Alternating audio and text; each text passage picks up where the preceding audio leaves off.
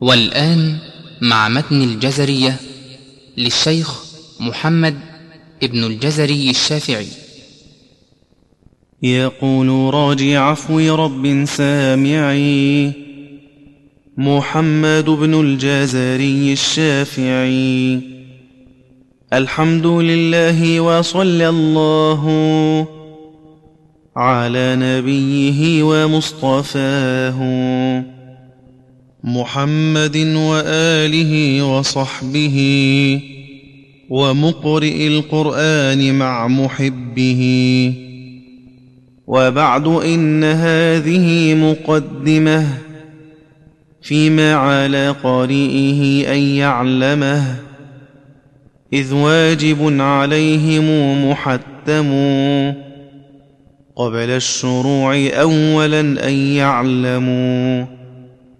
مخارج الحروف والصفات ليلفظوا بأفصح اللغات.